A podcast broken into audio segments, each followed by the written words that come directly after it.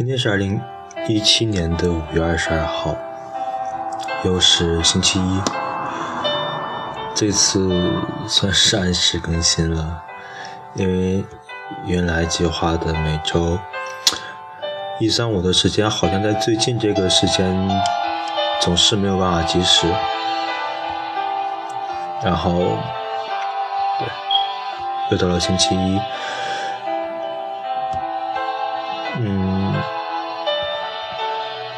只是想说，可能对于很多很多人来说，这个只是很普通的一个礼拜的一个开始。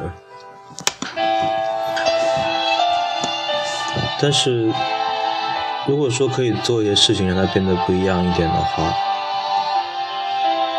那么会不会在我们的记忆当中，会给这一天？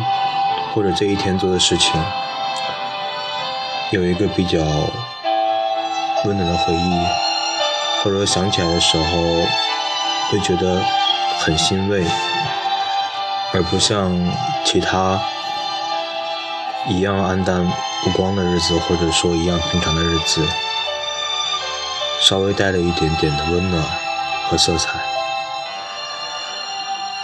嗯，今天准备。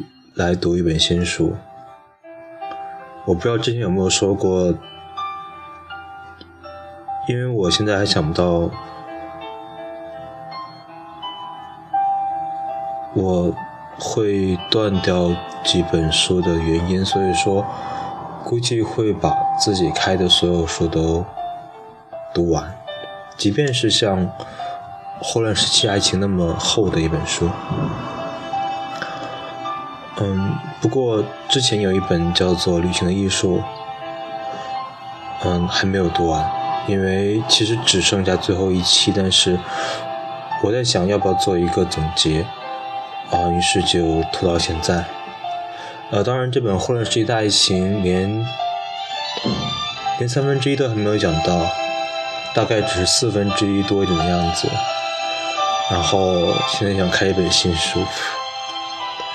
书的名字叫做《当我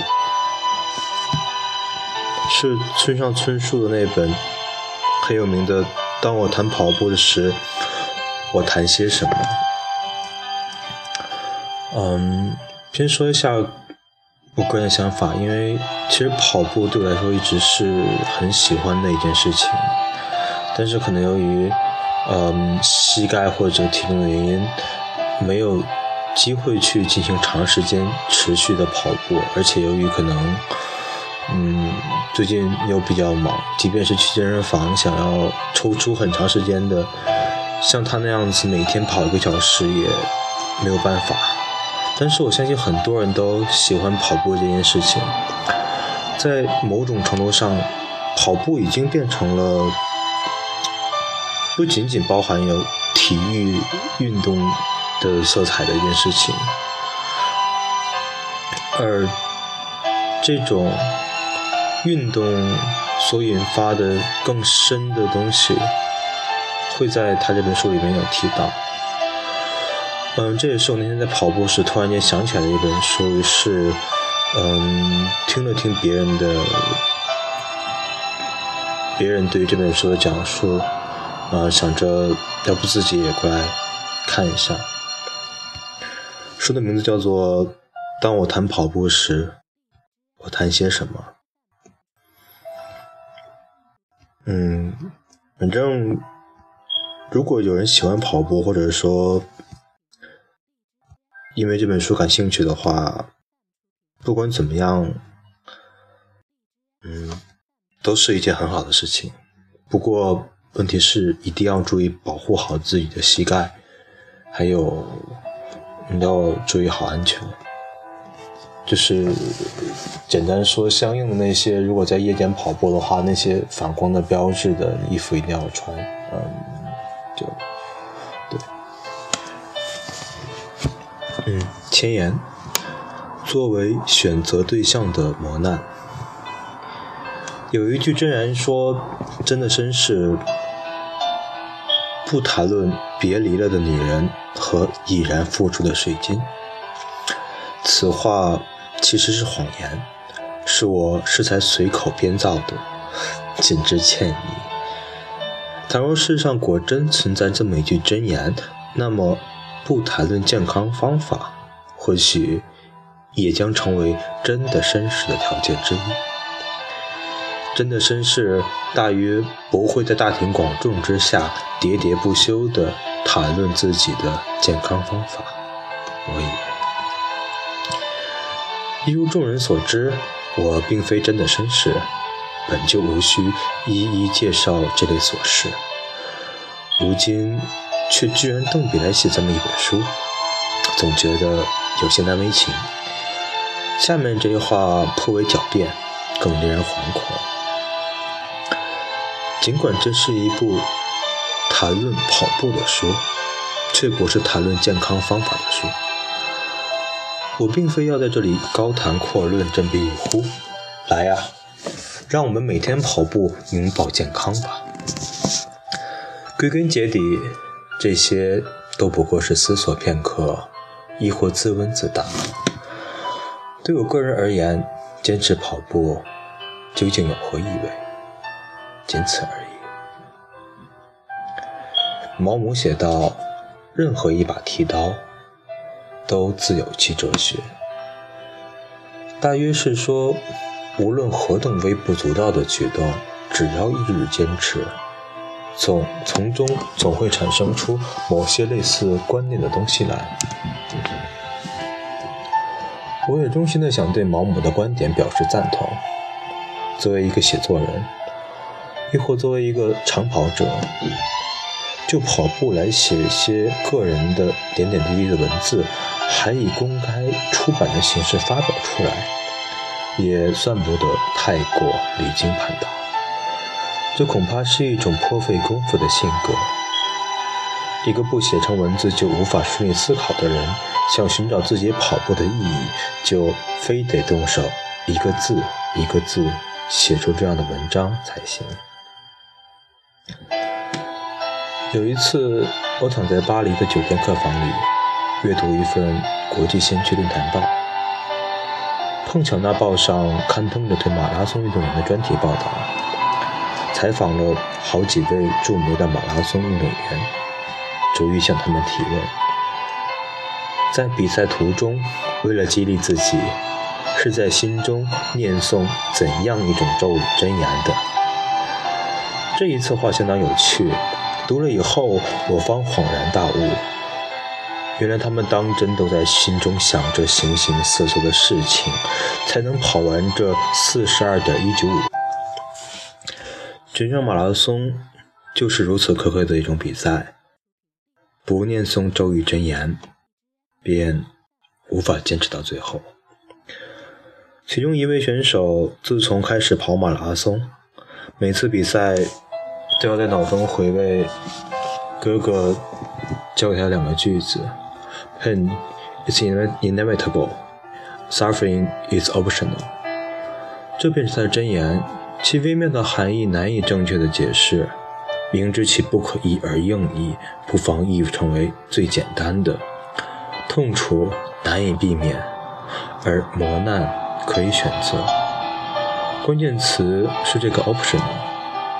假使说跑着跑着，突然觉得，哎呀呀，好累人呐，我不行了。这个好累人是无法避免的事实。然而，是不是果真不行，还得听凭本人的裁量。我以为这两句话简洁地归纳了马拉松此赛最为重要的部分。我下决心写一本关于跑步的书，说起来也是十多年前的事了。自那以后，便苦苦思索，觉得这样不行，那样也不行，始终不曾动笔，任烟花空散，岁月空流。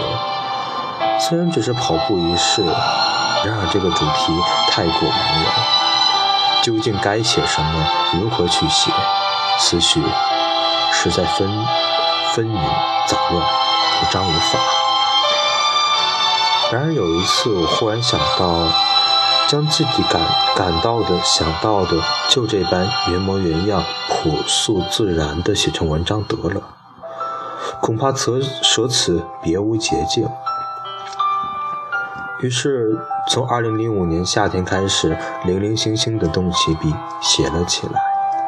2006年秋天写完，虽然有一部分引用了从前写的旧文，但基本上是将我此时此刻的心情，不虚不失虚实的记录成文，诚实的书写跑步，也就是在某种程度上。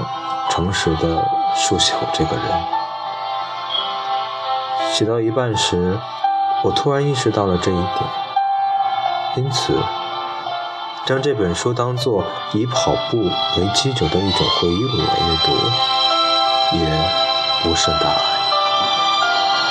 即使不足以称为哲学，然而我以为这里面包含着有些类似经验法则的东西，一些。无甚大不了的玩意，却是通过，却是我通过实实在在的运动自己的躯体，通过作为选择的磨难，极其私人的感悟到的东西。也许并不值得推而广之，但无论如何，这就是我这个人。二零零七年八月某日。这一段主要是，它就是这本书的前言，然后标题是“作为选择对象的磨难”。嗯，其实是不太感觉不太好理解的一个题目，应该是在翻译过程中的问题。就像是如果说把跑步作为一项磨难的话，似乎。我们人在这个上面是可以选择做或者选择不做的，就像是他说在举马拉松运动员例子的时候，那个东西应该不是每个人或应该不是很多人可以轻轻松松跑完的事情，可能即便是马拉松运动员在去参加比赛的时候，也要在挑战自己的极限，而这么漫长的时间的过程当中。他所经受到的东西，就是他选择去经历的东西。即便是可能在过程中感觉到的劳累、辛苦，或者愉悦，或者精神上面的一些满足，这个都是因为做出了跑步这个选择，并且坚持跑下去而带来的。而这种由于选择而要去承担后果的这种说法，是我还蛮赞同的。嗯，之前听到说，村上春树确实把跑步作为一项保持健康的非常非常重要的方法。嗯，事实上，它也是，就相对于来说，其他的运动来说的话。如果可以坚持长时间的跑步的话，确实会少一些健康方面的问题。呃，他也提到了他写书的起因，其实就很早就想写，因为他跑步的时间很早，但是却发现找不到一个合适的主题去把跑步一点一点说出来，所以就像后来说的。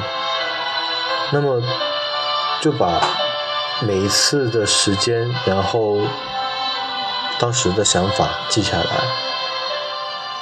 不管是不是可以被当做经验去总结的东西，还是怎么样，但那都是他自己在这个过程中所想到的东西。那么，即便是不能够推而广之的方法论或经验之谈，或者说是哲学，那么他也是一个人非常真实。而且完整有系统的回忆录，所以就像他后面说的，无论如何，这就是他这个人。然后，谢谢。